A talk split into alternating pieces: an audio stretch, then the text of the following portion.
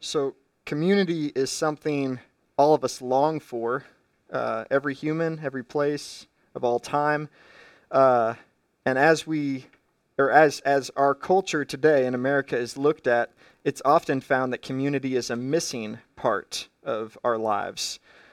So, for examples, uh, a study has shown that the lonelier you are, the more it affects your physical health. Um, one study found that loneliness is comparable to smoking 15 packs of cigarettes a day for a lifetime.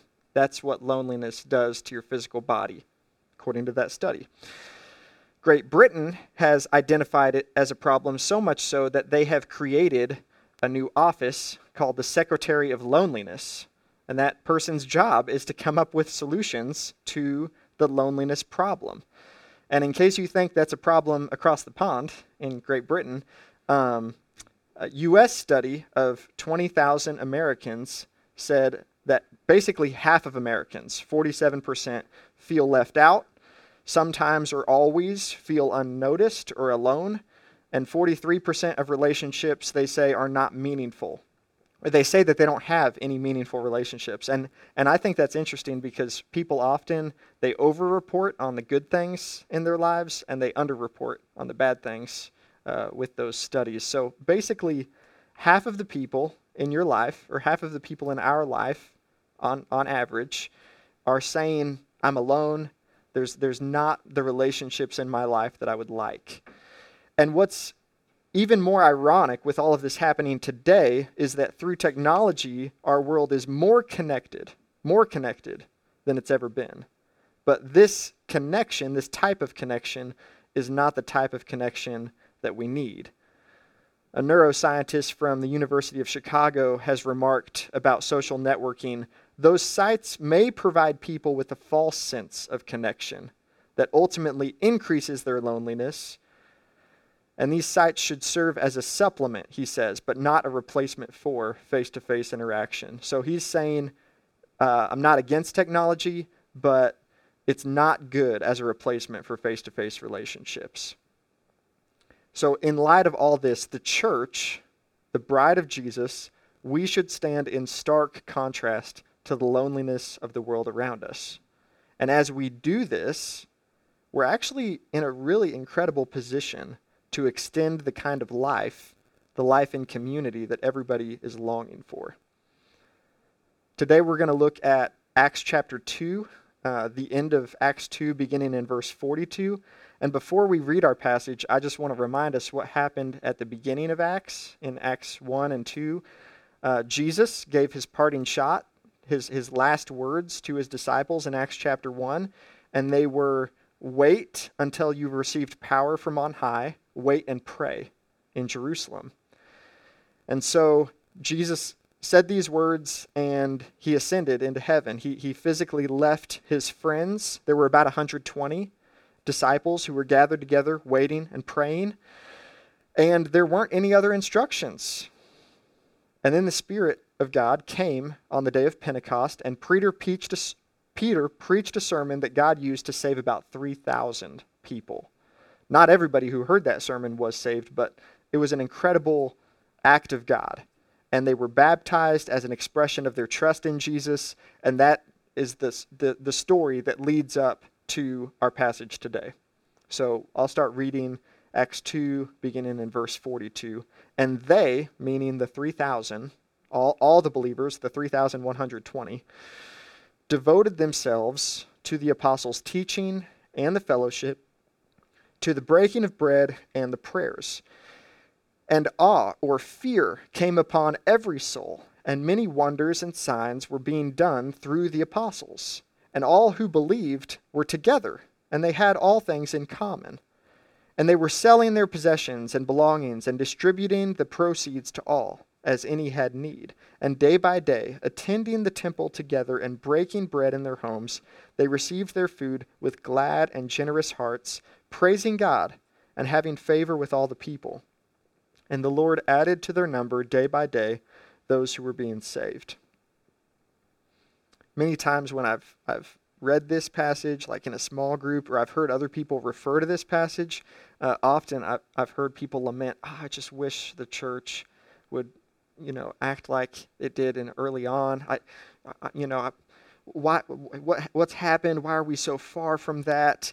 And, and you know, I, I see that because isn't this a compelling picture of community? I mean, wouldn't you want to be there?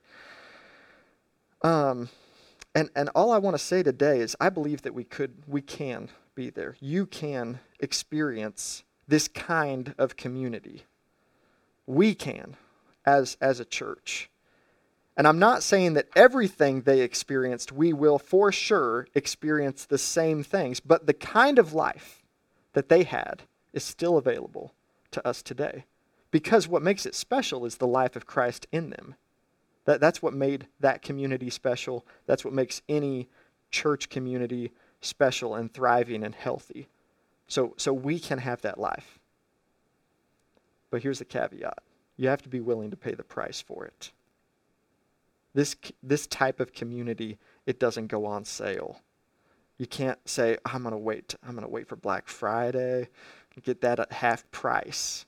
It never happens.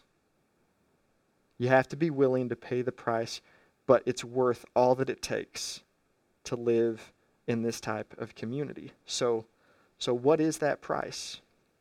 Let's, let's break down the passage a little bit and see what it takes we see at the, the very beginning of this passage, it says, they devoted themselves. And, and I believe this passage is descriptive more than it's prescriptive, meaning this passage isn't saying, hey, here's what you all should do. It's, it's just communicating the truth of here's what happened. It's describing what happened. But sometimes the Bible does this thing where it overlaps and it's, it's descriptive, but later on you see, oh, there's a prescription that we have to do just like they did. Like there, there's some overlap here. So this one is descriptive, but Romans 12, where it says in verse 10, be devoted to one another in brotherly love, that's prescriptive, meaning the doctor's orders are be devoted to one another. Go and do it. Prescriptive.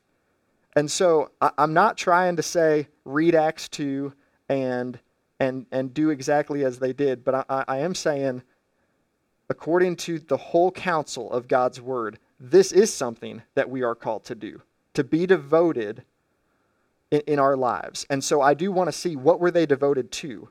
Are they devoted to things that we should also be devoted to? Well, they're devoted to the apostles' teaching.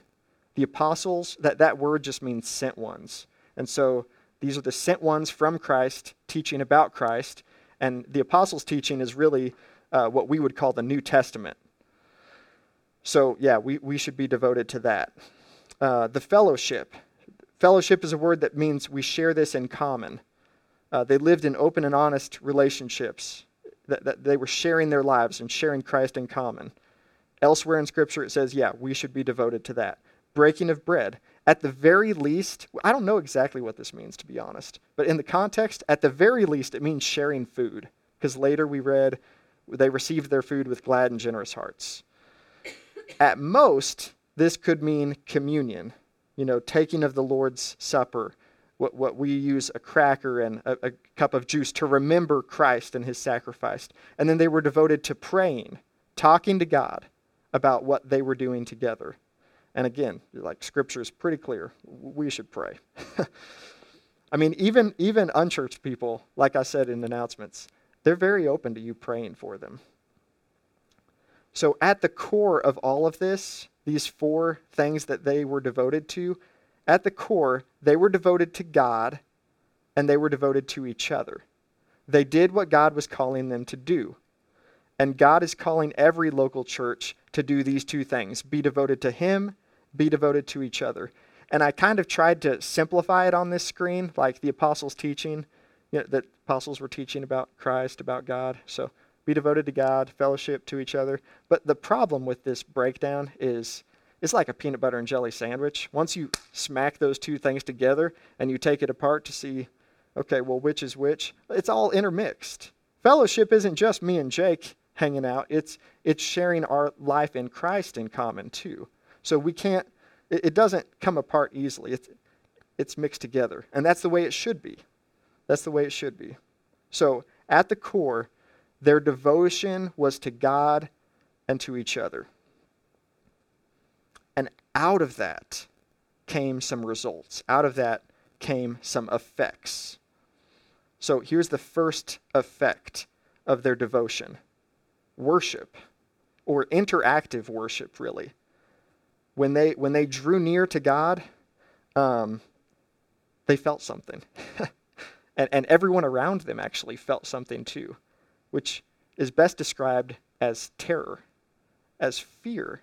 This, this sense of who God is makes us, you know, very uncomfortable. The word here is actually phobos, which we get the word phobia from. So again, it's, it's fear. Um, because God is so great. And He is holy. He's not like us. And so many signs and wonders, the text says, were, were being done through the apostles.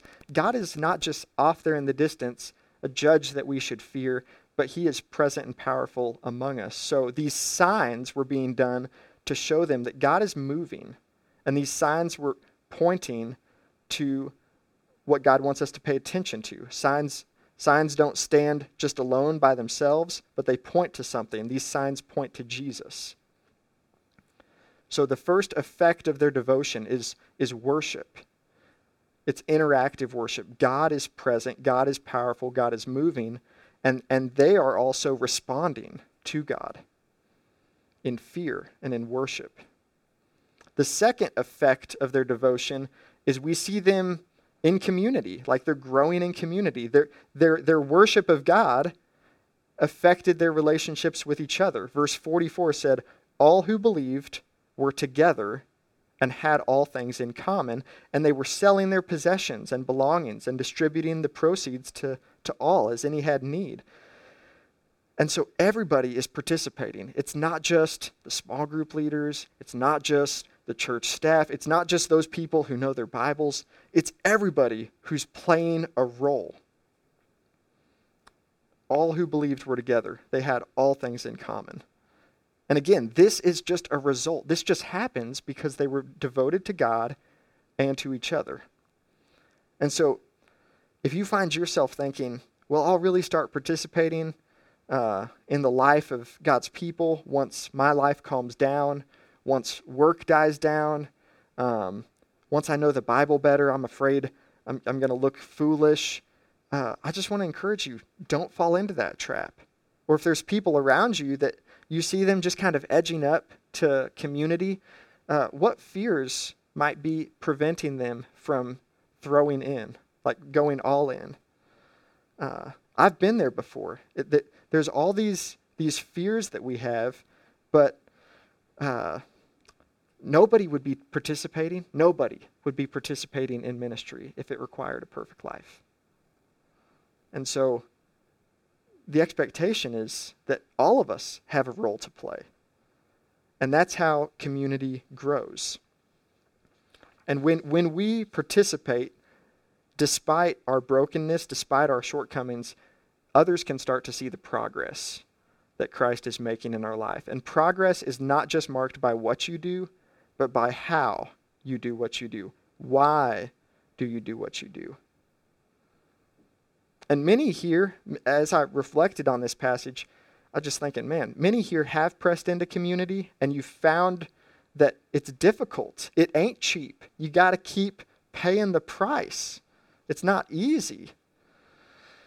And so, if, if you haven't yet found this truth, uh, I want to appeal to your artistic side and, and share a poem with you that, that sh- shows this. To, to live above with saints we love, oh, that'll be the glory. But to live below with saints we know, oh, that's a different story. It's so true. It's so true. And, and maybe someone is holding back because, man, I, I've been in community before and I've been hurt. And, and that's kept me from engaging again. I'm scared I'll be hurt again. It's worth it, though. And I just want to encourage you today ask Jesus to help you take that next step. Ask, tell Jesus you want to experience him in his people. So that's that's the effect number 2 that they were in community as a result of their devotion. Let's go back to the text verse verse 46. This gives us another picture of what devotion looked like. It says day by day. That, that's, a, that's a picture of devotion. And personally, I don't think that 3,120 people gathered together, all 3,120 people, every single day. I don't think so because I think they worked. I think they slept. I think they took care of their kids. Um, I, what, what Luke is saying is this was their regular practice. Day by day, here was their regular practice. They worshiped God together by attending Jewish temple. These were all Jews, remember, who were saved at Pentecost. So they continued worshiping together, and they shared life together outside of their corporate gatherings. They broke bread in their homes, they received their food with glad and generous hearts, they praised God. This is another peanut butter and jelly sandwich. Do you see it? They worshiped God together, they shared life together. You can't separate worship of God and relationship to people. The Bible just doesn't let you do that. And look at the effect that their devotion to God and to each other had. This is the third effect we see. The Lord added to their number day by day those who were being saved. More people were being brought into this community.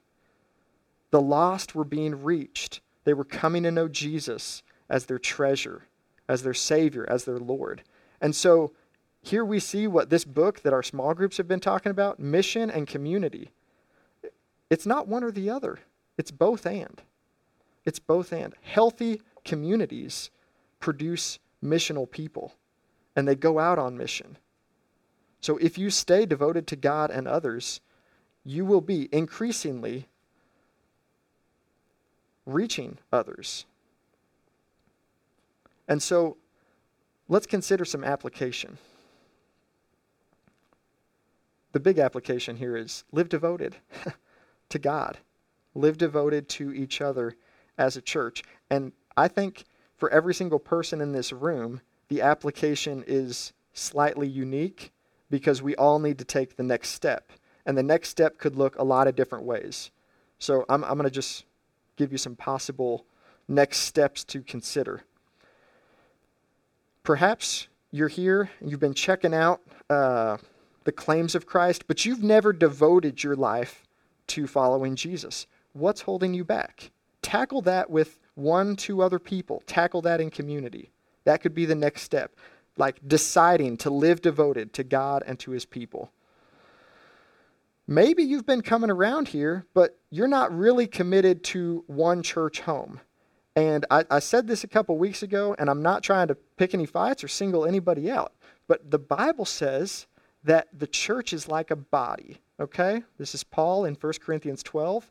So, one implication of this is if you're a kneecap or if you're a hand and you're lending out, you know, your kneecap services or your hand ministry here and there, what's going to happen when the body says, I need to reach and grab, and then, oh, there's no hand, I, no grab. It's because, you know, you're just kind of chopping it off and taking it somewhere else. And if you need one of your ankles and it's gone, it's like, okay, I need to step. Oh, no, no, I can't, I can't put weight on that because we're all meant to work together. And so, you know, if, if you haven't committed to a church home, uh, I, you won't offend me if it's not Orchard. I mean, we'd love to have you here, but I want you to be wherever God's leading you to plug in. Um, if this is your church home and you, you haven't made small group a priority, I just encourage you to move towards that. Um, small group's not easy, it's costly. But being devoted to God and to each other is the cost that it takes to live in this kind of community to experience it firsthand. And, and I believe it's available. Some, some might be in small group already, but you're just kind of putting in your, your time card, kind of punching the time card. I was, I was there, you know, I was called on, I answered. Uh, I'd encourage you to do more than punch your time card, uh, to open up and share. Ask your questions. Even if your group leader doesn't know the answer, it's good to get your questions out in the open. Pursue people outside of your small group. Uh, don't quit pestering God until you see Him move in the relationships in your life. Uh, reach out and find a way to serve. Uh, we got all sorts of opportunities here to serve. And we don't have great structure. So it's, just, just going to take initiative right now in the life of our church to say, hey, I want to serve somewhere and be ready to make coffee or vacuum floors or, or you know, who knows? Uh, all that, or yeah, run the sound in the back.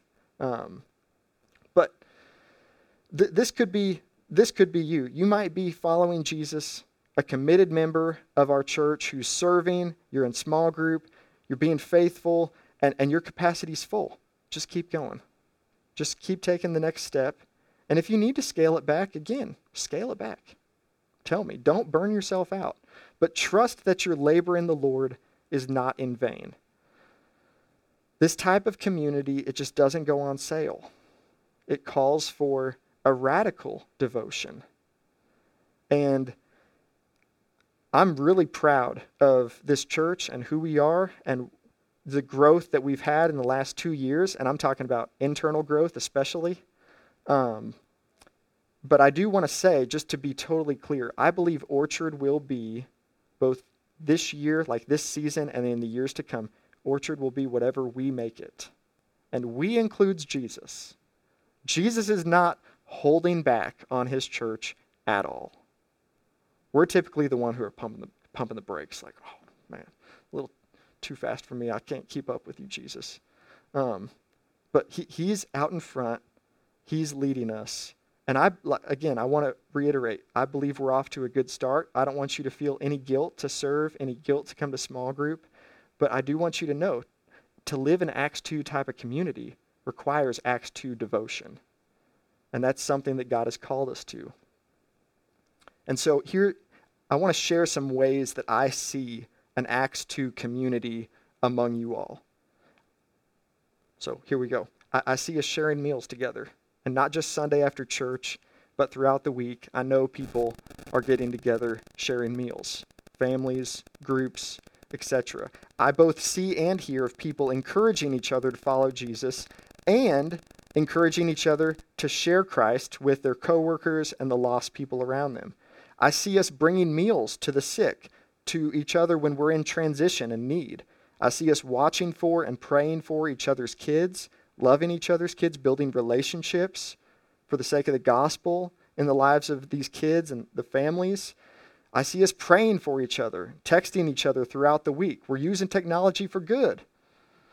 And as a supplement to our face to face time, I see people sharing their possessions, giving money towards things when people are in need. I know a handful of times anonymous cash gifts have been dispersed.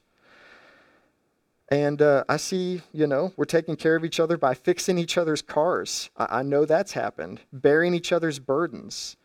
Um, man, I see single guys working behind the scenes to make the basement a blessing for families. That's Acts 2 community. They're putting in time, sweat, and, uh, man, incredible skill to, to make space a blessing for people. And, and I don't want to share any of this to say, to, you know, we're so great.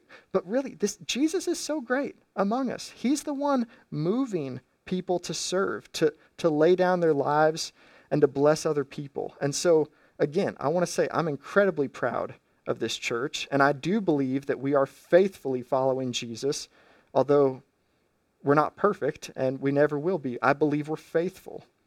And so if you're if if you're sitting there and you're like, man, I I don't really have any stories like that. Um, I, I don't know. Uh, I'm not that involved. I just want to say you, you can be. You can be. It starts and it ends with devotion to God and to God's people. Orchard will be whatever we make it. And we're off to a good start, but I also want to communicate I believe the best is yet to come. The best is yet to come. Not because of us, but as we faithfully follow Jesus, He's not going to withhold any good thing from us. And this passage, going back to that last point about mission, this passage shows that church health, community health, and growth in terms of numbers, they often go together. I think healthy things grow because healthy things can grow at a sustainable pace. So I, I believe that's happening, and uh, we need to be ready uh, and, and make every opportunity to, to serve that growth um, as best as we can. So, for that reason, uh, we're going to remodel this space upstairs. And uh, this is something I've been praying about for almost a year. And the rest of the elders, the, the, el- the elder team, they're all on board with this. Uh, and really, honestly, this is a small remodel in terms of remodel, but it, I just got to say it's plenty big for me. Uh, this is not my thing. I'm not a project manager. I'm a pastor, and uh, that's good because this is what God's calling me to. Um, but here's the plan. Uh, there's more than just chairs in the plan, but ch- those types of chairs are going in to replace these pews. Um, that'll give us a lot more flexibility in this room. We're going to get new flooring, uh, paint, and blinds in here, and we're going to move the sound booth and that wall that's attached to the sound booth. We're uh, we're going to do away with that wall. So that's kind of the big overarching vision. There will be a movable wall there um, on wheels. Uh, yeah, honestly, two years ago, we started with the mindset of, hey, let's make this space work for us, or let's make this space work. Or let's make this, and we've made the space work. Uh, but now, I want to make it work well for us, both now and moving into the future. And I believe that this will do that. So let me be clear on something. Uh, we do not and we will not measure success by number of heads in a room or how good a room looks. Uh, we'll, we'll, continue to measure success by faithfulness to Jesus. Uh, just because a church is big doesn't mean it's faithful, doesn't mean it's healthy. Just because a church is small doesn't mean it's healthy. So, our passage today showed that they were faithful at 120. They did what Jesus asked them to do when there was 120 of them, and they did what Jesus asked them to do when there were 3,120 of them and counting. So, yes, personally, I am excited about it. And if you're not excited about it, that's okay to feel that way, honestly. Um, and I don't really get excited about building stuff, but I'm excited because I'm convinced this is faithfulness. But I also, I, I want to say this that excitement of newness, that excitement of pretty space or whatever, it'll wear off.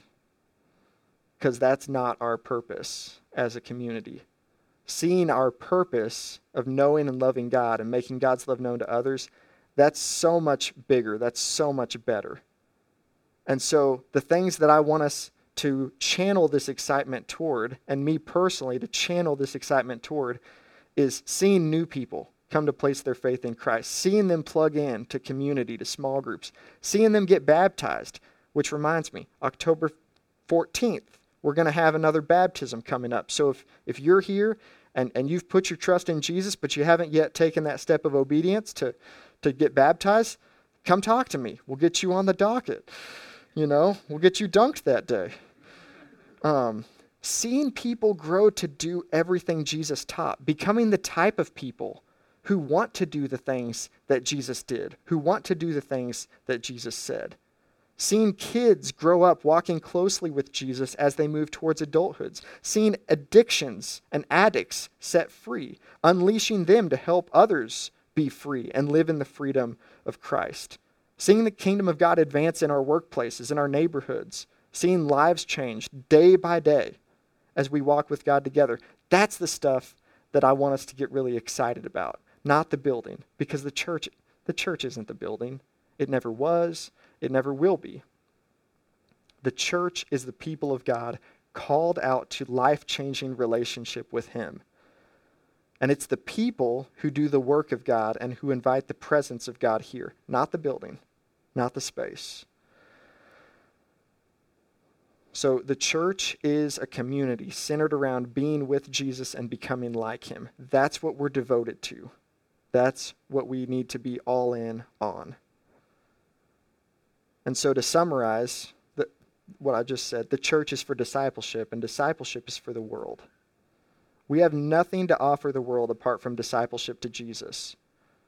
But the good news is that relationship, that communal relationship of discipleship to Jesus together, that's all the world needs.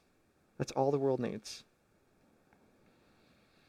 And so if, if you, this is my la- this is my parting shot. If you hear this message and it's like, okay, be devoted to God and to each other, as something that you have to work yourself up into doing, uh, that's not what I want you to take away.